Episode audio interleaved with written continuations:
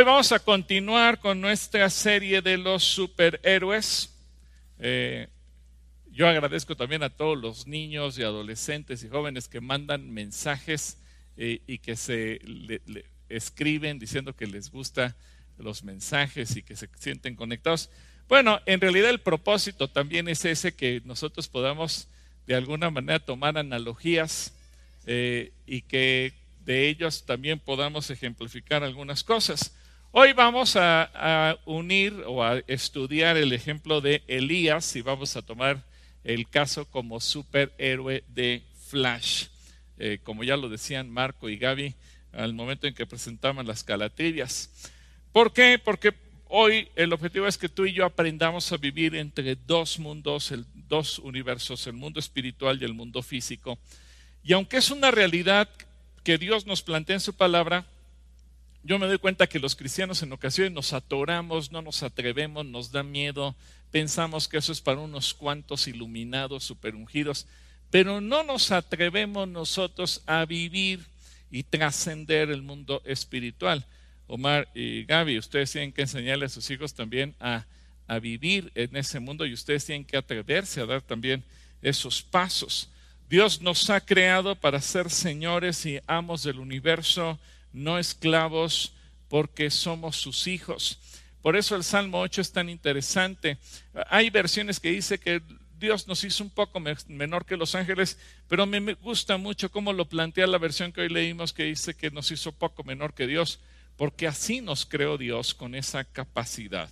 Así que oremos, Padre, que tu Espíritu Santo sea sobre nosotros. Permíteme ser claro y sencillo en la exposición de tu palabra y que sobre todas las cosas tú te manifiestes y nos retes, nos desafíes, nos animes a vivir tu palabra, a vivir en el mundo espiritual, a vivir en el mundo físico y que podamos traer los efectos de tu palabra a la vida diaria en el nombre de Cristo Jesús. Amén.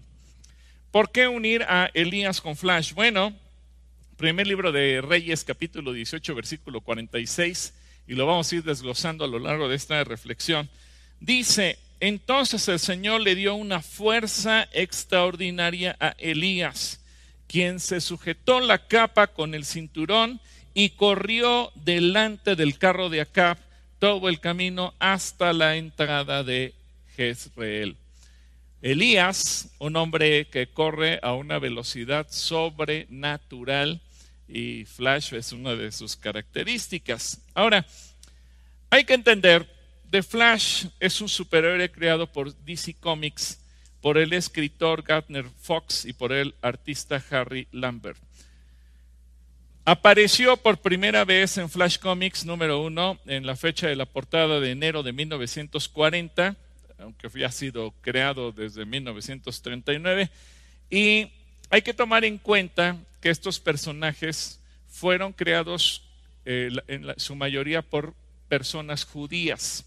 Ahora, ubicando el contexto de la historia, en ese momento en Europa se estaba viviendo la persecución nazi contra los judíos.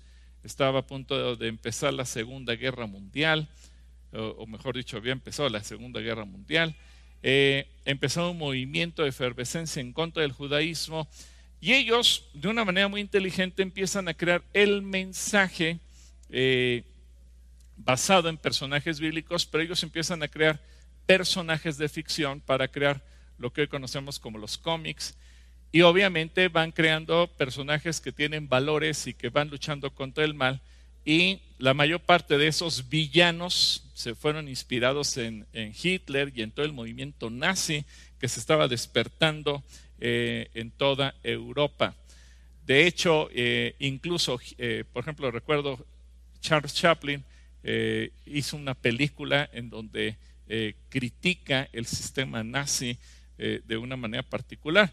Pero es que ellos siendo judíos, pues tratan de mandar un mensaje al mundo, pero obviamente era un mensaje disfrazado en donde pudiera entrar a la cultura sin parecer que era algo con tintes bíblicos. Ahora, ellos se inspiran en Elías para crear este personaje Flash que corre a una velocidad de 37 metros por segundo, es decir, 2.220 metros por minuto o lo que es lo mismo 133.2 kilómetros por hora. También es apodado como el creador escarlata, posee una super velocidad que no solamente es velocidad física para correr, sino también para moverse y también para pensar extremadamente rápido, lo que conocemos como una agilidad mental eh, extraordinaria. Eh, Flash puede atravesar la materia sólida, puede utilizar sus reflejos de una manera sobrenatural y superar ciertas leyes de la física, como alcanzar incluso la velocidad de la luz. Hasta la fecha, obviamente Flash ha ido también sufriendo algunas modificaciones con el paso del tiempo y hay cuatro, cuatro personajes diferentes, cada uno de los cuales de alguna manera obtuvo el poder de la fuerza, eh, de la velocidad y han asumido a lo largo de la historia el papel de Flash a lo largo de los años. En primer lugar está el atleta universitario eh, Jay Garrick, este es el primer personaje, Jay Garrick, que personifica a, Flash, que nace en 1940, estuvo vigente hasta el 51 y después lo revivieron en el 61 hasta el 2011 y estuvo otra vez ausente hasta el 2017 hasta el, el, día de hoy. En segundo lugar, el segundo Flash es el científico forense Barry Allen, que nace en 1956 en el personaje hasta el 85 y luego lo revivieron del 2008 al presente. En tercer lugar está el sobrino de Barry, que es Wally West, que de 1986 al 2011 y después igual lo reviven del 2016 al presente. Y en cuarto lugar, el nieto de Barry, que es Bart Allen, del 2006 al 2007. Ahora, cada encarnación de Flash ha sido miembro clave de al menos uno de los principales equipos de DC Comics que es la Sociedad de la Justicia de América, la Liga de la Justicia y los jóvenes titanes y también el Young Justice. Eh, The Flash es uno de los personajes más populares de DC Comics e introdujo, fíjate bien, un concepto muy interesante que es el concepto del multiverso, en el que se convertiría en, en muchas de las historias en la base de su narrativa. Y es que el multiverso es el universo ficticio de las historietas de la editorial DC Comics eh, en una construcción cósmica de la realidad. Los mundos, los diferentes mundos del multiverso en esta proporción forman un espacio y un destino comunes. Y es interesante porque ellos de esta manera eh, meten el concepto de lo que es el mundo espiritual con el mundo físico, solamente que para poder hacer una narrativa eh, de superhéroes lo manejan como si fueran diferentes universos. Y se inspiran en Elías porque Elías, justamente, como lo vamos a ver un poquito más adelante, tiene esa capacidad de moverse en los diferentes eh, mundos espiritual y físico de una manera extraordinaria, que si bien es una lección para que tú, yo, cualquier creyente lo podamos hacer, pero la mayor parte de los cristianos ve la historia de Elías como si fuera una ficción, ve la historia de Elías como si fuera un cuento, no lo creen, es tan extraordinario lo que hace Elías que para mucha gente es, es como si fuera una mentira. Pero hoy tenemos que ver que es una realidad. Y Flash tiene un elenco distintivo de adversarios, incluyendo los diversos renegados. Ahora, ¿cómo es que adquiere este poder? Bueno, Jay Garrick, que es el primer Flash, era un estudiante universitario y en 1938 accidentalmente inhaló vapores de agua pesada eh, después de tomar un descanso dentro de su laboratorio donde había estado trabajando todo el día. Como resultado, descubrió que podía correr a una velocidad sobrehumana y que tenía reflejos igualmente rápidos. Después de una breve carrera como estrella de fútbol americano, eh, Posteriormente comenzó a luchar contra el crimen eh, como Flash y su primer caso involucró la lucha contra los Fortless Four, un grupo de chantajistas, eh, y Garrick mantuvo su identidad en secreto durante muchos años sin usar máscara como otros personajes o como otros superhéroes, porque lo que hacía era hacer vibrar su cuerpo de una manera continua cuando estaba en público, así que cualquier fotografía de su rostro prácticamente se volvía borrosa y nadie lo podría identificar. El segundo flash fue Barry Allen, un científico de la policía que ganó también supervelocidad cuando fue bañado de productos químicos después de, que un estante de ellos fue alcanzado por un rayo. Fue creado por los escritores eh, Robert Kaniger y John Broom y dibujado por Carmine Infantino. Y después se creó un nuevo equipo de superhéroes, la Lega de la Justicia, con Flash como el principal miembro fundador. Ahora, los poderes de Flash le permitieron cruzar el límite entre los mundos y los hombres se hicieron buenos amigos. Algo interesante en estas secuelas de los superhéroes es que no buscan utilizar eso para su propio beneficio, para esclavizar a la humanidad o para sacar provecho, sino para lograr buenos propósitos, hacer amistad entre los hombres y traer justicia y traer paz. Cosa que es, es interesante porque en ese momento estamos en medio de la Segunda Guerra Mundial. En 1961, este personaje Jay conoció a Flash del mundo paralelo de otro universo, es decir, conoce a Barry Allen, el otro Flash, y eh, sigue luchando contra el crimen, y aunque cronológicamente debería representar unos 80 años, lo presentan como un personaje de alrededor de 50 eh, debido a algunos experimentos y de esta manera se mantiene vigente. Jay se convirtió en un maestro, es decir, comienza a ser el tutor, el mentor, quien disipula a Bart, el segundo Flash y al resto de los Flash que van apareciendo en escena. Jay se ha convertido en uno de los grandes héroes de todos los tiempos por el hecho de seguir vigente a pesar de su avanzada edad y de convertirse en un miembro importante dentro de la liga. Luego del regreso de Barry Allen y de Wally West, Jay junto con Barry se convierten en los Flash principales, mientras que Wally se dedica a combatir el crimen en menor medida. Ahora, ¿por qué comparar Elías con Flash? Aquí el punto central obviamente es Elías. El personaje que tú y yo tenemos que ver no como un cuento, sino como una realidad y como un desafío que Dios nos presenta. ¿Cuántas veces hemos leído las historias de Elías y tal vez han pasado inadvertidas delante de nuestros ojos cuando pasamos las páginas de la Biblia?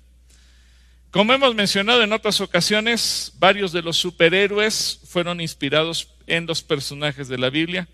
Y Flash tiene mucho de Elías. Uno de los grandes héroes de la palabra de Dios por todo lo que hizo, sus logros, sus milagros, su ministerio, sus alcances, sus capacidades fuera de lo común. Para mí es uno de los personajes favoritos y me llama la atención que Flash no solamente es rápido como lo fue Elías, sino que además es capaz de vivir en diferentes mundos o diferentes universos como también lo hace Elías. Y inspirados quizás en, la historia de Elías, es que los escritores de Flash nos presentan este personaje de los superhéroes. Ahora, el profeta Elías es fuera de serie de todos los personajes de la Biblia por todo lo que vamos a revisar en esta tarde ya.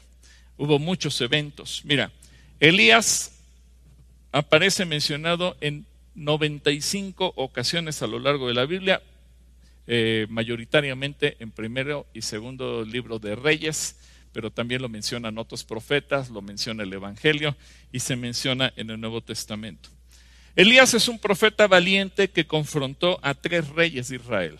Él vio que hicieron el mal, no se quedó callado, se atrevió a hablar con ellos.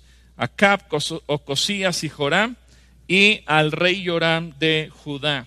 Es decir, tuvo el valor, la valentía de ir y hablarles cuando vio que estaban actuando en pecado y haciendo las cosas mal. En segundo lugar, Elías es un profeta que al que abiertamente lo declaran enemigo dos reyes. Acab y Ocosías le dijeron, tú eres mi enemigo. Ningún otro personaje de la Biblia ostenta tal distinción de que alguien lo haya nombrado enemigo. En tercer lugar, acá eh, Elías es un profeta perseguido por Jezabel, una de las peores mujeres en la historia de la Biblia. En cuarto lugar, Elías es un profeta, un ser humano que no murió. Sin embargo, fue llevado por Dios al cielo.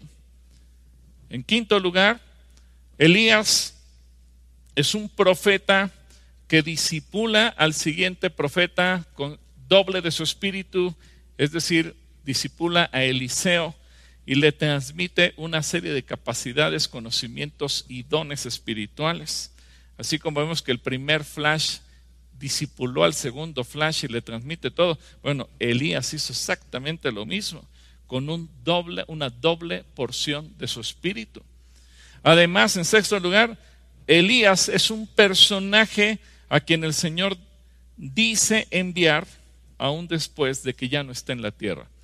E, es un personaje fuera de serie porque Dios se lo lleva técnicamente, vamos a decir, técnicamente Elías está muerto, ya no está en la tierra, ya dejó de existir aquí entre los seres humanos, pero Dios dice, y les voy a enviar Elías. De ningún otro personaje dice esto el Señor, pero de Elías sí. Además, Elías es uno de los personajes que se le aparecen al Señor Jesús durante la transfiguración. ¿Y cuál sería su representación física? Que sus discípulos lo identifican, lo reconocen. Y sería interesante cuando estemos en la eternidad preguntarle a Pedro, ¿y cómo le hiciste para saber que era Elías? Se presentó una persona, ¿y cómo sabías que era él? Y así como Flash, a pesar de los años, se seguía pareciendo de la misma edad. Bueno, Elías, parece que los años no pasan por él y se sigue manteniendo exactamente igual. Posteriormente vemos que eh, Flash es un profeta representado en Juan el Bautista. Ningún otro personaje de la Biblia tiene esta distinción. Elías es un profeta a quien la gente identificó cuando Jesús vino. Y, y, recuerda que la gente decía seguramente es Elías. Y Elías es un profeta que conecta el mundo espiritual, el mundo físico y que trasciende el tiempo. Elías es un profeta que vivió en el pasado, pero que está anunciado que vendría previo a que viniera Jesús y está profetizado que vendrá previo a que venga Jesucristo por segunda ocasión. Así que Elías es un profeta, un personaje, un ser humano fuera de serie. Un personaje que nos inspira, que nos reta y nos desafía. ¿Por qué? Porque era un ser humano como tú y como yo, de quien tenemos que aprender y hacia donde tenemos que caminar. En primer lugar, vamos a ver que es una autoridad en todos los planos. Elías sabe utilizar la autoridad que Dios le ha dado en lo espiritual, en lo material, en lo físico, en la naturaleza, incluso cuando le habla a otros eh, personajes como reyes, él nos intimida. Él no dice, es que las autoridades las puso Dios y yo me debo de quedar callado. No, él usó la autoridad que Dios le dio en todos los planos. Así que Elías es uno de los seres humanos que abarcó todo en cuanto al diseño original de Dios para el ser humano. Así que, de acuerdo a lo que dice Génesis 1.26, Dios consideró que esto era bueno y dijo, hagamos al ser humano a nuestra imagen y semejanza que tenga dominio sobre los peces del mar y sobre las aves del cielo y sobre los animales domésticos, sobre los animales salvajes y sobre todos los reptiles que se arrastran por el suelo. O como leímos hace un momento en el Salmo 8, toda la creación, desde el cielo, la luna, las estrellas, el sol, todo, dice, lo puso bajo los pies del ser humano. Elías es el personaje que logra concretar, materializar, llevar a la práctica esa autoridad. Así que Elías se, convierte para ti, para mí, un ejemplo de autoridad y dominio sobre el universo físico y sobre el universo espiritual. Es ahí donde los autores de este, de este cómic deciden poner esto en lo que le llaman multiverso para ponerlo al alcance de los niños y de los adolescentes y los que aman eh, o se entretienen con las eh, superhéroes. Elías es un personaje no de ficción, es un personaje de carne y hueso que sabe vivir, vivir en dos universos al mismo tiempo. Exactamente como tú y yo lo tenemos que hacer, dominar el mundo espiritual y dominar el mundo físico. Dios A los ángeles les dio la capacidad de vivir en el mundo espiritual, a los animales y a las plantas en el mundo físico, pero al ser humano es la única criatura a la que Dios nos da la capacidad de vivir en el mundo espiritual y en el mundo físico al mismo tiempo. El problema es que casi ningún ser humano lo entiende y entre los cristianos muy pocos lo creen. Por eso es que muchos dicen, es que suena ficción, suena fantasía. No, no es fantasía la Biblia nos enseña y por eso nos pone el ejemplo de un personaje como Elías. Así que domina sobre todas las cosas. Elías trasciende el tiempo, Elías trasciende la eternidad, Elías domina sobre la vida, Elías domina sobre la muerte. No solamente realizó milagros, sino que trasciende leyes naturales que rompen estructuras y, formas. Elías es innovador en el sentido que hace lo que nadie más ha hecho ni se ha atrevido a hacer. Vamos a ver lo sobrenatural de Elías a través de algunos de sus milagros. Por ejemplo, él ordena sobre la lluvia. En, primer libro de Reyes 17.1, fíjate lo que dice aquí. Ahora bien, Elías, quien era de Tisbe en Galad, es decir, la parte norte de lo que hoy sería el país de Jordania, le dijo a Acab, tan cierto como que el Señor vive, el Dios de Israel, a quien yo sirvo. Y pon atención a lo que Elías declara. Dios vive, yo le sirvo. No habrá rocío ni lluvia durante los próximos años hasta que yo dé la orden. ¿Qué palabras de Elías? Porque él sabe que él tiene autoridad en lo espiritual. Dice, yo puedo gobernar sobre el cielo y yo puedo gobernar en la tierra. Y a lo mejor tú me dices, bueno, pero es que Elías era otra cosa, nosotros no. Espérame. Porque ahora veamos qué dice Jesús acerca de ti y de mí. Y Jesús en Mateo 18, 18 dice, de cierto les digo que todo lo que aten en la tierra será atado en el cielo y todo lo que desaten en la tierra será desatado en el cielo. ¿Qué nos está diciendo Jesús a ti y a mí? Gobierna en el mundo material y gobierna en el mundo espiritual. Así que ese multiverso o esa combinación de universos no es de cuento. Tú y yo tenemos que aprender a vivir en el mundo material y tenemos que aprender a vivir en el mundo espiritual. Y Jesús dice, lo que tú ates en atado. Ahora, mucha gente me dice, y me llama la atención porque en diálogos al pastor cada rato llegan preguntas así, hermano, ¿es bíblico declarar las cosas? Mira, la autoridad la tienes. Si te da miedo, si no lo crees, si actúas con incredulidad, quien se pierde las bendiciones eres tú. A Dios no le haces ningún favor, ni a Dios le haces ningún daño. Él pone a tu disposición. Él dice, tú tienes autoridad en el cielo y en la tierra. Lo que tú declares, lo que tú digas, eso será hecho. Si lo crees, recibirás la bendición. Si lo dudas, te la vas a perder.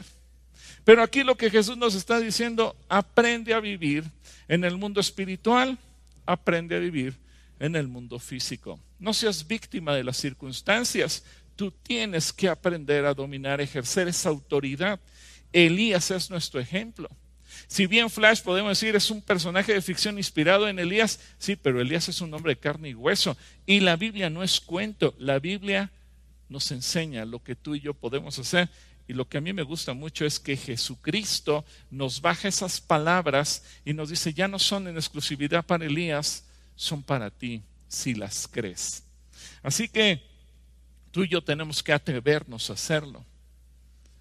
En segundo lugar, fíjate, Elías es un hombre que incluso los animales le sirven. Esto es algo fuera de serie. En primer libro de Reyes 17, 3, 2 al 6 dice, después el Señor le dijo a Elías, vete al oriente y escóndete junto al arroyo de Kerit, cerca de, su desembocadura en el río Jordán. Bebe del arroyo y come lo que te den los cuervos. Fíjate lo que Jesús, lo que el Señor le dice a Elías, come lo que te den los cuervos, porque yo les he ordenado que te lleven comida. Entonces Elías hizo lo que el Señor le dijo y acampó junto al arroyo de Kerit, al oriente del Jordán. Los cuervos le llevaban pan y carne por la mañana y por la noche, y él bebía del arroyo. Un hombre al que no le llueve pan, sino que los animales le traen la comida. Pero yo veo la clave aquí, Elías hizo lo que el Señor le dijo. Ahora te pregunto, ¿tú obedeces lo que Dios te dice o lo cuestionas? Ay, Señor, pues déjame otra vez, te vuelvo a preguntar. Y, a veces buscamos que Dios nos, nos, confirme y nos confirme porque no queremos hacer lo que Dios nos dice. Y tenemos todos los argumentos y pretextos del mundo para ser desobedientes. Pero lo que yo veo que hace que Elías sea un superhéroe, que hace cosas sobrenaturales, es que Elías obedece en donde nadie más se atreve a obedecer. Así que mi consejo para ti esta tarde es obedece, no cuestiones a Dios, no lo pongas en tela de, duda, no juzgues sus palabras, obedece. A Dios se le obedece. Y creo que la mayor parte de los cristianos tenemos un gran defecto. Decimos creer en Dios, pero no lo obedecemos. Y mucha gente me dice, es que mi fe es muy grande. Bueno, la fe se demuestra obedeciendo. Y tú tienes que ser obediente. Si tú no te atreves a obedecer, olvídate de ver lo que Dios quiere hacer contigo. En tercer lugar, vemos que Elías hace que los elementos se multipliquen. Ahí mismo en primer libro de, de, Reyes 17, versículo 8, dice, luego el Señor le dijo a Elías, vete a vivir a la aldea de Sarepta, que está cerca de la ciudad de Sidón. Yo le he ordenado a una viuda de ahí que te alimente. Elías se dirigió a Sarepta y cuando llegó a las puertas del pueblo, vio a una viuda juntando leña y le dijo, por favor, ¿podrías traerme un poco de agua en una taza? Mientras ella iba a buscarle el agua, la llamó y le dijo, también tráeme un bocado de pan. Pero ella respondió, le juro por el Señor su Dios que no tengo ni un pedazo de pan en la casa, solo me queda un puñado de harina en el frasco y un poquito de aceite en el fondo del jarro. Estaba juntando algo de la leña para preparar una última comida, después mi hijo y yo moriremos. Y Elías con todo el sentido del humor le dijo, no tengas miedo, sigue adelante y haz exactamente lo que acabas de decir, pero primero cocina un poco de pan para mí. E, eso a mí me gusta mucho Elías. Él, él se toma las cosas de una manera de, de humor y luego dice, luego con lo que te sobre, prepara la comida para ti y tu hijo. Pues el Señor Dios de Israel dice, siempre habrá harina y aceite de oliva en tus recipientes hasta que el Señor mande lluvia y vuelva a crecer los cultivos. Así que ella hizo lo que Elías le dijo y ella, su familia y Elías comieron durante muchos años, perdón, durante muchos días. Siempre había suficiente harina y aceite de oliva en los recipientes tal como el Señor lo había prometido por medio de Elías. Ahora yo te pregunto, ¿tú te atreves a hacer lo que Dios te pide, tal como Elías? Elías es un ejemplo de fidelidad, de obediencia, de escuchar a Dios, pero de obedecer a Dios. Muchos cristianos escuchan a Dios, pero no se atreven a obedecerlo. Muchos cristianos saben lo que Dios dice, saben cuál es su voluntad, pero no se atreven a hacerla. Elías nuestro desafío es la obediencia. En cuarto lugar, Elías hace volver de la muerte a la vida. Ahí mismo en primer libro de Reyes 17, versículo 17 dice, tiempo después, el hijo de la mujer se enfermó y cada día empeoraba y finalmente murió. Entonces ella le dijo a Elías, ay hombre de Dios, ¿qué me ha hecho usted? ¿Ha venido aquí para señalarme mis pecados y matar a mi hijo? Pero Elías contestó, dame a tu hijo. Entonces tomó el cuerpo del niño de los brazos de la madre, lo cargó por las escaleras hasta la habitación donde él estaba alojado y lo puso sobre la cama. Después Elías clamó al Señor, Oh Señor mi Dios, ¿por qué le has traído desgracia a esta viuda que me abrió su casa al provocar la muerte de su hijo? Entonces Elías se tendió sobre el niño tres veces y clamó al Señor, Oh Señor mi Dios, te ruego que le devuelvas la vida a este niño. El Señor oyó, fíjate bien, oyó la oración de Elías y la viuda y la vida volvió al niño y revivió. Entonces Elías bajó al niño de la habitación en el piso de arriba y se lo entregó a su madre. Mira, le dijo, tu hijo vive.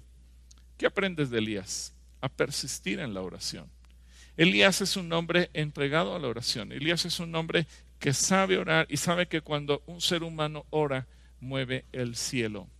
Elías sabe vivir en el mundo espiritual, pero sabe vivir en el mundo físico. Elías puede pasar de un universo a otro, del universo físico al universo espiritual, sin ningún problema. ¿Cómo estaría el planeta Tierra si los cristianos, los cristianos aprendiéramos a vivir en el mundo físico y en el mundo espiritual? Si nos atreviéramos a cruzar del universo material en el que vivimos al universo espiritual y mover las cosas. Otra historia sería con nosotros. En quinto lugar, Elías es una persona con autoridad sobre el agua y el fuego.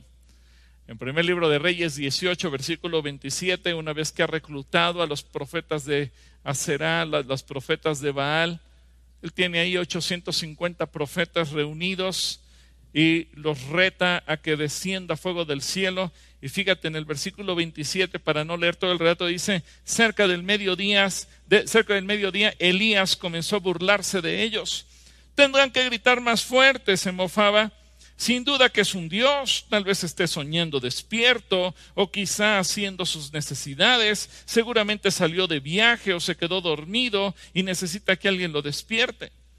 Así que ellos, los profetas, gritaron más fuerte y como acostumbraban hacer, se cortaron con cuchillos y espadas hasta quedar bañados en sangre, gritaron disparates toda la tarde hasta la hora del sacrificio despertino, pero aún no había respuesta, ni siquiera se oía un solo sonido. Entonces Elías llamó a la gente, vengan acá.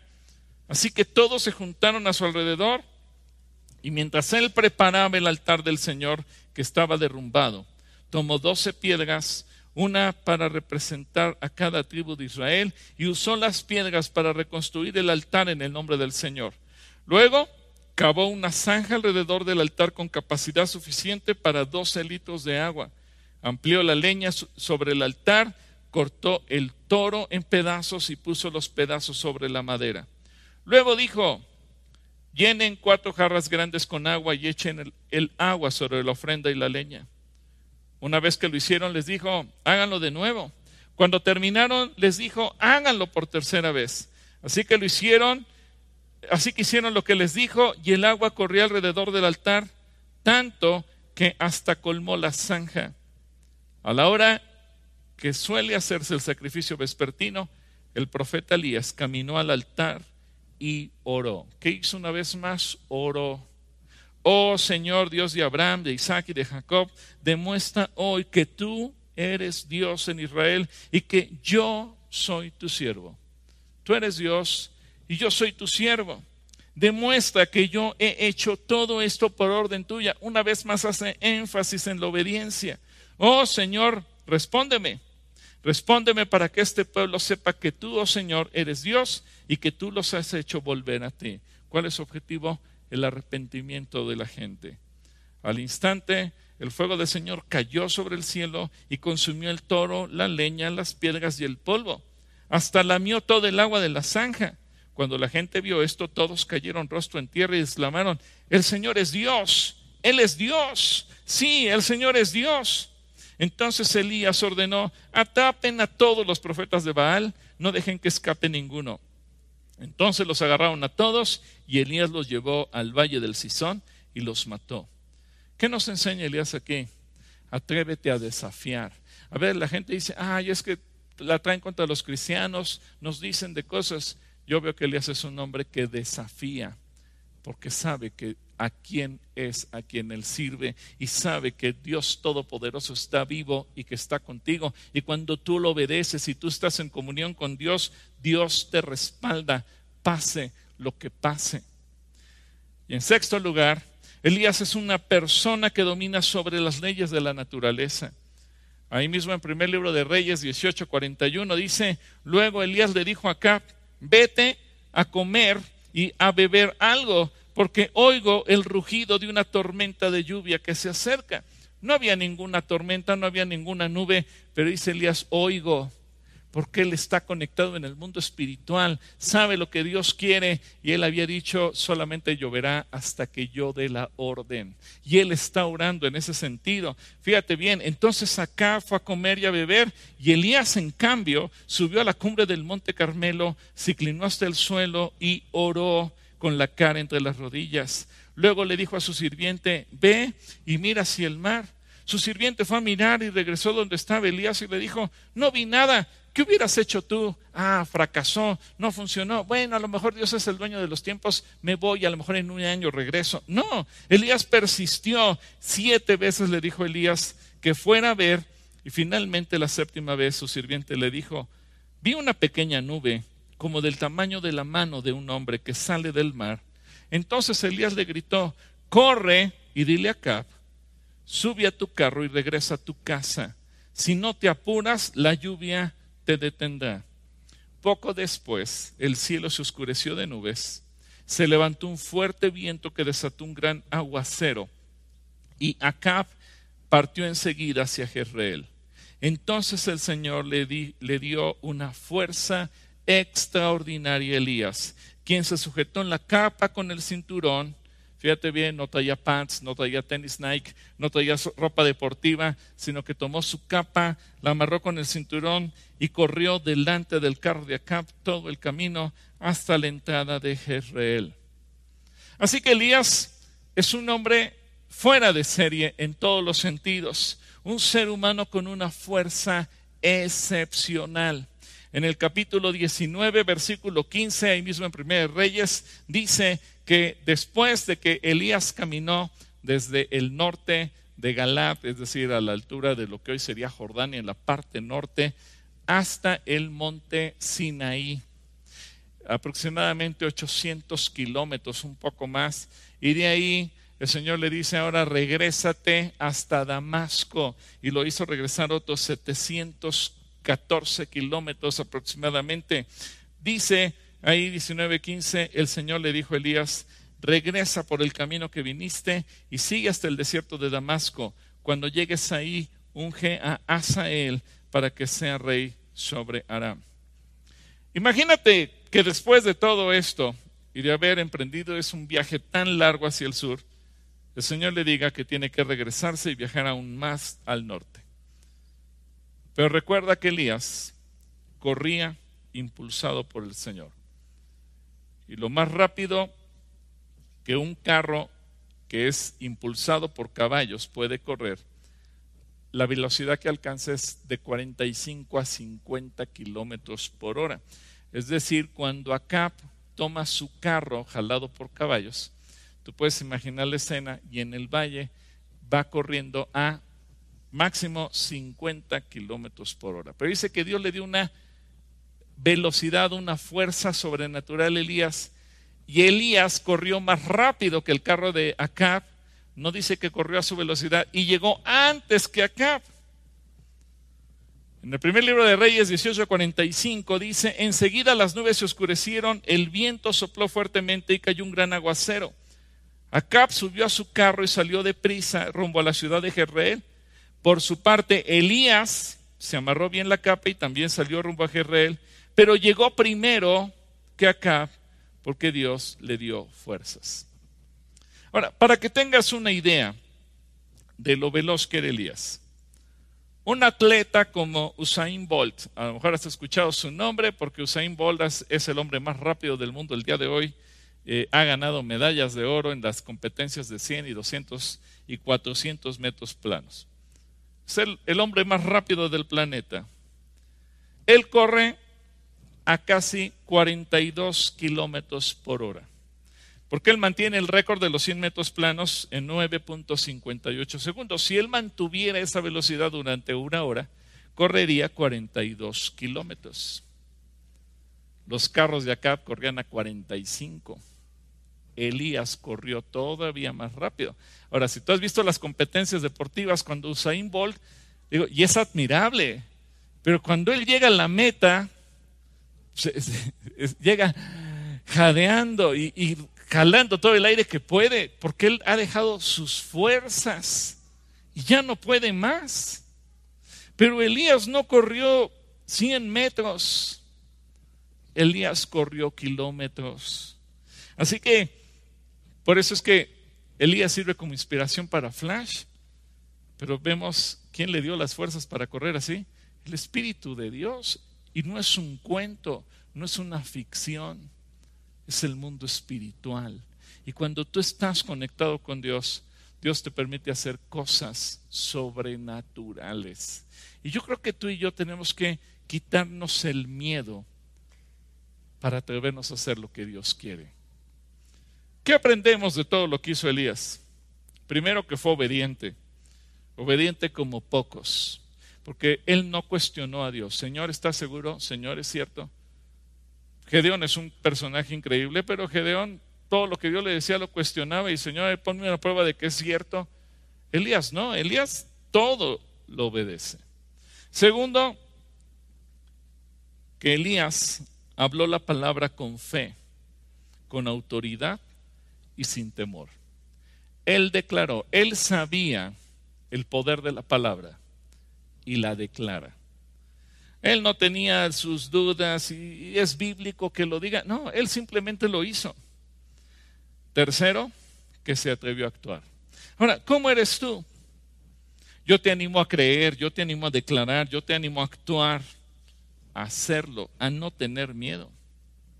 Pero yo sé que muchos dirán, bueno, pero es que Elías, Elías es casi Dios, Elías es un santo. No, no, Elías era un ser humano como tú y como yo. Veamos lo humano de Elías. Él hizo muchas cosas en el plano humano, buenas y malas. Y por eso es lo interesante de estudiar la vida de personajes como Elías, un profeta que supo disipular a su sucesor. En primer libro de Reyes 19, 19 dice que entonces Elías fue y encontró a Eliseo, hijo de Safat, arando un campo. Habría doce pares de bueyes en el campo y Eliseo araba con el último par. Elías se acercó a él, le echó la capa sobre los hombros y siguió caminando. Eliseo dejó los bueyes donde estaban, salió corriendo detrás de Elías y le dijo, deje que primero me despida de mis padres con un beso y luego iré con usted. Elías le respondió, regresa, pero, pero piensa en lo que te hice. Entonces Eliseo regresó a donde estaban sus bueyes y los mató. Con la madera del arado hizo una fogata para asar la carne y repartió la carne asada entre la gente del pueblo y todos comieron. Después se fue con Elías como su ayudante. Elías le transmitió a Eliseo sus conocimientos, su temor de Dios, su obediencia, su unción, su capacidad de servir, su capacidad de hacer milagros, su capacidad de bendecir a la gente y dice que lo hizo con el doble de su espíritu. Cosa que a veces los cristianos no sabemos hacer. Muchos dicen, pero es que, pero ¿por qué ayudar tanto a los jóvenes? Pues porque los jóvenes son la siguiente generación. Por ejemplo, aquí que ponemos a moderar a los jóvenes, incluso en la cena del Señor. Ay, hermano, pero ¿por qué? Pues porque tenemos que impulsar a los jóvenes.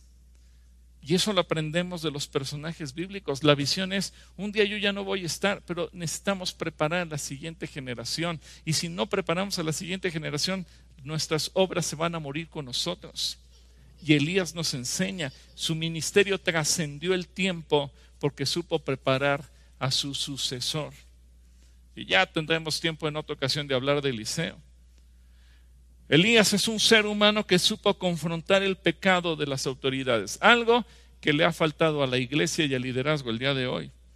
En primer libro de Reyes, capítulo 21, 17, dice que los reyes eran malos, pero fíjate lo que hace Elías. El Señor dijo a Elías, Ve a encontrarte con el rey Acab de Israel, que gobierna en Samaria. Estará en Jezreel, en el viñedo de Nabot, adueñándose de él. Dale el siguiente mensaje. Esto dice el Señor. ¿No te bastó con matar a Nabot? ¿También tienes que robarle? Por lo que has hecho, los perros lamerán tu sangre en el mismo lugar donde lamieron la sangre de Nabot. Así que, enemigo mío, me has encontrado, le dijo Acab Elías. Sí, contestó Elías, te encontré porque te has vendido para hacer lo malo a los hijos, ojos del Señor. Hoy la mayor parte de los cristianos dicen, no, porque las autoridades son puestas por Dios, ¿cómo crees que yo los voy a ir a confrontar con su pecado? Cuando vamos a confrontar a las autoridades, los primeros en cuestionarnos y en criticarnos son los cristianos que dicen, no, eso no se hace, hay que respetarnos. Sí, se les respeta como personas, pero se les confronta en su pecado. A mí me, me llama la atención Elías que no se quedó callado cuando vio que las cosas iban mal, cuando vio que las autoridades eran corruptas y perversas. Y aunque él sabía que habría consecuencias, tuvo el valor de hablar y señalar tanto el pecado como cuál era la voluntad de Dios. Y él buscó que corrigieran el rumbo. Y sabía que pudiera ser que el rey se arrepentiría o que el rey se enojaría y lo perseguiría más. Mira, en el versículo 27 dice, sin embargo, cuando Acab quien había declarado Elías su enemigo, escuchó este mensaje, rasgó su ropa, se vistió de tela áspera e hizo ayuno. Hasta dormía vestido de tela áspera y andaba de luto. Entonces Elías recibió otro mensaje del Señor. ¿Viste cómo Acab se ha humillado ante mí? Por haberse humillado, no haré lo que prometí mientras él viva, sino que traeré la desgracia sobre sus hijos, destruiré su dinastía. Así que cuando tú veas a las autoridades que están haciendo lo malo y tratan de promulgar leyes perversas, no solo los critiques sentados en la mesa de tu casa o en algún restaurante, sino yo te animo a que los confrontes, les hables, diles lo que están haciendo mal, señala su pecado, hazlo reflexionar, pues quizás igual que lo logró Elías con Acab, tú puedas llevar al arrepentimiento a las autoridades civiles. Elías es fuera de serie porque es la única persona, el único ser humano que murió sin morir.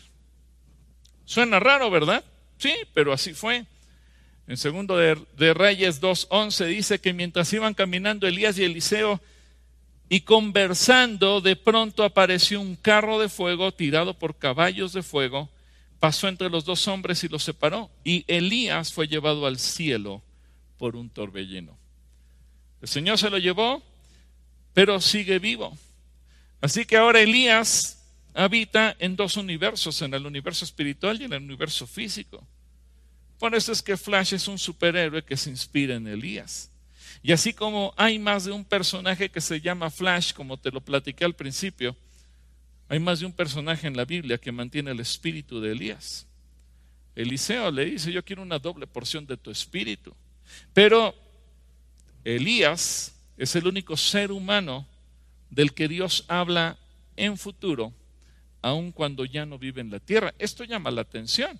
Yo no sé si alguna vez tú te has percatado de ello. Elías dejó de vivir y te repito, técnicamente murió porque ya no habita entre los mortales, ya no está entre nosotros. Dios se lo llevó al cielo. Pero en Malaquías capítulo 4, 5 y 6, este, cientos de años posteriores a la vida de Elías, Fíjate lo que, la promesa de Dios. Miren, les envío al profeta Elías antes de que llegue el gran y terrible día del Señor. Sus predicaciones harán volver el corazón de los padres hacia los hijos y el corazón de los hijos hacia sus padres. De lo contrario, vendré y haré caer en una maldición sobre la tierra.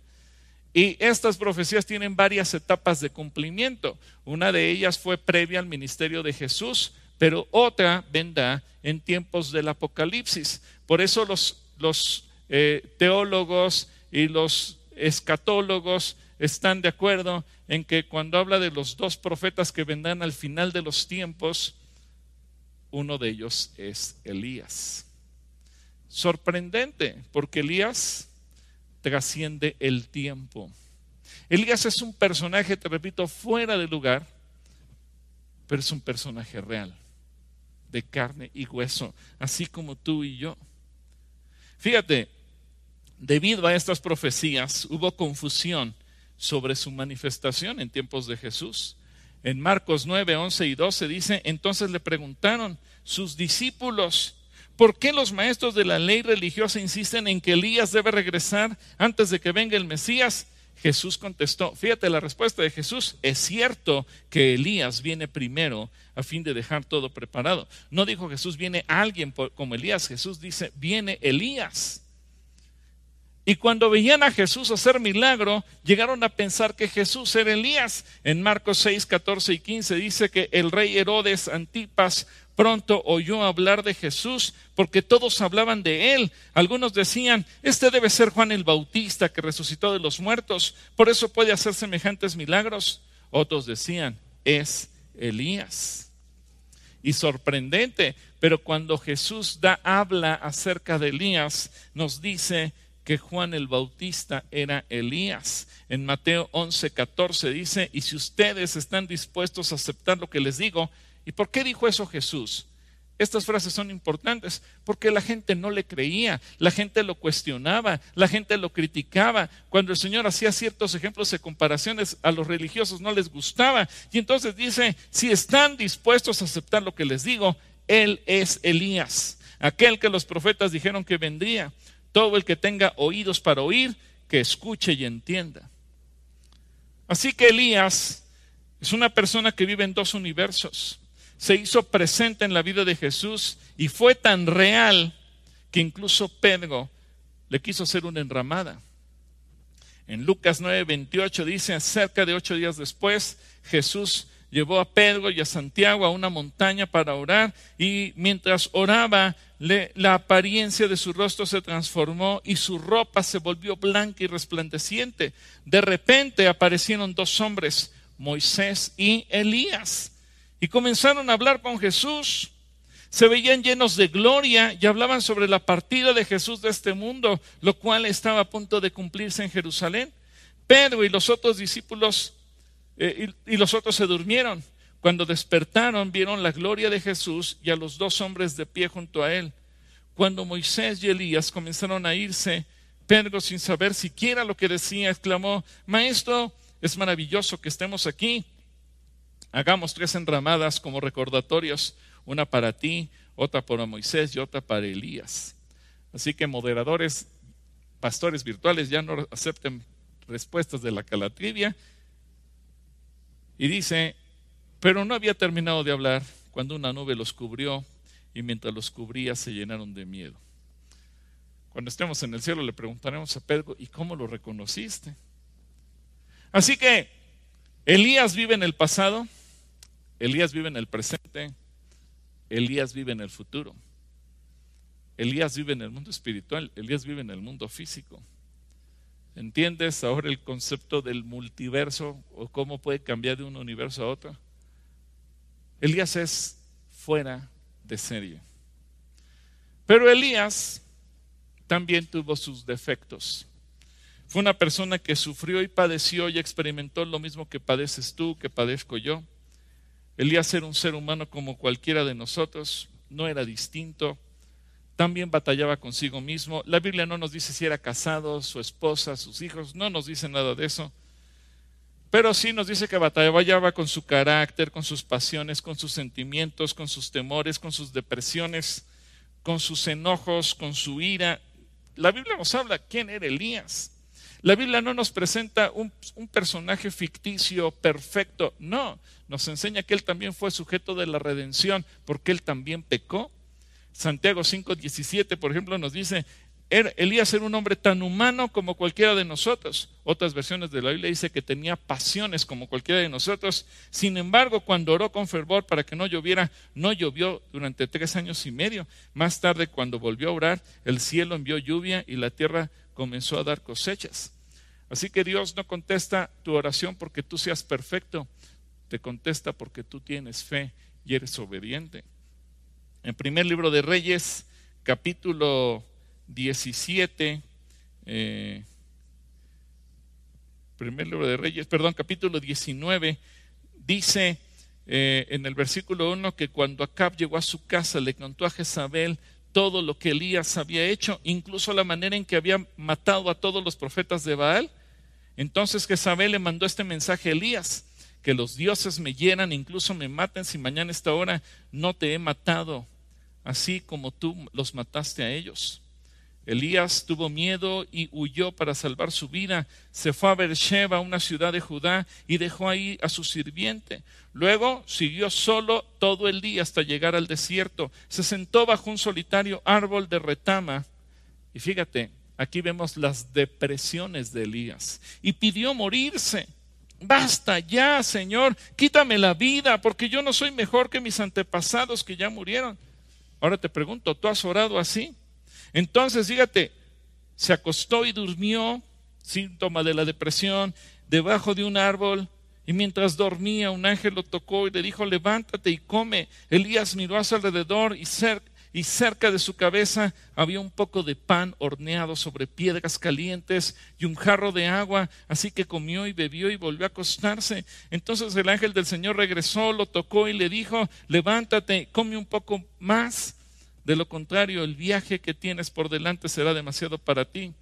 Entonces se levantó, comió y bebió y la comida le dio fuerza suficiente para viajar durante cuarenta días y cuarenta noches hasta llegar al monte Sinaí la montaña de Dios. Así llegó a una cueva donde pasó la noche. Además, Elías, fíjate, siendo un ser humano cualquiera, un ángel del Señor era su chef y le preparaba la comida en un horno de piedra, que además resulta deliciosa. Yo no sé si a ti te gustan las pizzas horneadas en horno de piedra, son deliciosas. Bueno, Elías tuvo el privilegio de que un ángel le preparaba la comida y así lo hacía. Pero a pesar de todo, Elías se deprimía, se quería morir, oraba para que el Señor le quitara la vida. Como muchas veces posiblemente tú has orado de esa misma manera. O has sentido que eres de lo peor. Elías, con todo lo extraordinario que hemos leído, decía, Señor, pero yo no soy igual que mejor que mis padres, soy peor que ellos. Y a lo mejor tú has sentido lo mismo. Siendo profeta, tenía un carácter terrible y él usaba el poder de Dios para hacerle daño a otros con el pretexto de defenderle. Eh, eh, en Segunda de Reyes capítulo 1 versículo 9 dice que entonces envió un capitán del ejército con 50 soldados para que lo arrestaran. Lo encontraron sentado en la cima de la colina y el capitán le dijo, hombre de Dios, el rey te ordena que vengas con nosotros. Elías respondió al capitán, si yo soy un hombre de Dios, que caiga fuego del cielo y te destruya a ti y a tus cincuenta hombres. Enseguida cayó fuego del cielo y los mató a todos. Entonces el rey envió a otro capitán con otros cincuenta hombres y el capitán dijo a Elías, hombre de Dios, el rey exige que bajes de inmediato. Y Elías respondió, si soy hombre de Dios, que caiga fuego del cielo y te destruya a ti y a tus cincuenta hombres. Y de nuevo el fuego de Dios cayó del cielo y los mató a todos. Hasta que el tercero fue más sabio y dijo, Señor, ten misericordia de mí. Ahora, eso no significa, el hecho de que el relato aparezca ahí, no significa que Elías haya hecho lo bueno. Al contrario, nos está enseñando los excesos, su carácter, su ira, su temperamento. Él era terrible. Y cuando se enojaba no había quien lo aguantara. No es que haya hecho lo correcto. Usaba los dones, pero a veces los usaba para el mal de los demás. Recordemos que Juan el evangelista, cuando estuvo en una ocasión similar frente a los samaritanos, tuvo la misma idea. Y en Lucas 9, 51 dice que cuando se acercaba el tiempo de ascender al cielo, Jesús salió para con determinación hacia Jerusalén. Envió mensajeros por delante a una aldea de Samaria para que le hicieran preparativos para su llegada, pero los habitantes de la aldea no recibieron a Jesús porque iba camino a Jerusalén. Cuando Santiago y Juan vieron esto, le dijeron a Jesús, Señor, ¿quieres que hagamos bajar fuego del cielo para que los consuma? Entonces Jesús se volvió hacia ellos y les dijo, los reprendió, fíjate bien, los reprendió. El Señor les dijo que no sabían de qué espíritu eran. Porque Jesús no vino a dar muerte, Jesús vino a dar vida. Jesús no vino a dar venganza, Jesús vino a perdonar. Jesús no vino a destruir, Jesús vino a restaurar. Elías usó sus poderes para hacer daño. Jesús viene a enseñarnos que los poderes se usan para bendecir a otros. Así que nunca uses lo que Dios te dio para dañar a nadie, para lastimar a nadie sino úsalo siempre para bendecir y para ayudar y dar vida. Usa lo que tienes en ti, no tengas miedo. Tus defectos no te impiden para que Dios se manifieste. Yo quiero animarte para que tú te atrevas a vivir en dos mundos, el espiritual y el material. Dios te creó a ti a su imagen y a su semejanza. Tus palabras tienen autoridad cuando tú hablas con fe y determinación Y cuando Dios te dice una cosa, obedécelo. Y quiero terminar orando por ti. Y si tú por primera vez te conectas a una transmisión así, yo te invito a que tú le digas, Jesús, yo te necesito, ven a mi vida, pídele perdón y hazlo Señor de tu vida. Así que dile, Señor, hoy tenemos que pedirte perdón porque reconocemos que nuestro pecado muchas veces nos aleja y nos lleva a vivir lejos de tu voluntad. Yo te pido, Señor, que tú vengas a nosotros y nos perdones, nos restaures y nos permitas caminar como tus hijos. Y que tú dile, Señor, yo quiero que tú seas mi Señor y mi Salvador, que tú seas el que dirija mi vida. Pero Padre, yo quiero orar también porque los que ya te conocemos de tiempo atrás, la Biblia nos represente hoy un reto, un desafío, que nos atrevamos a vivir en el mundo espiritual, que nos atrevamos a utilizar la autoridad que tú nos has dado, que nos atrevamos a actuar de acuerdo a tu poder. En el nombre de Cristo Jesús. Amén.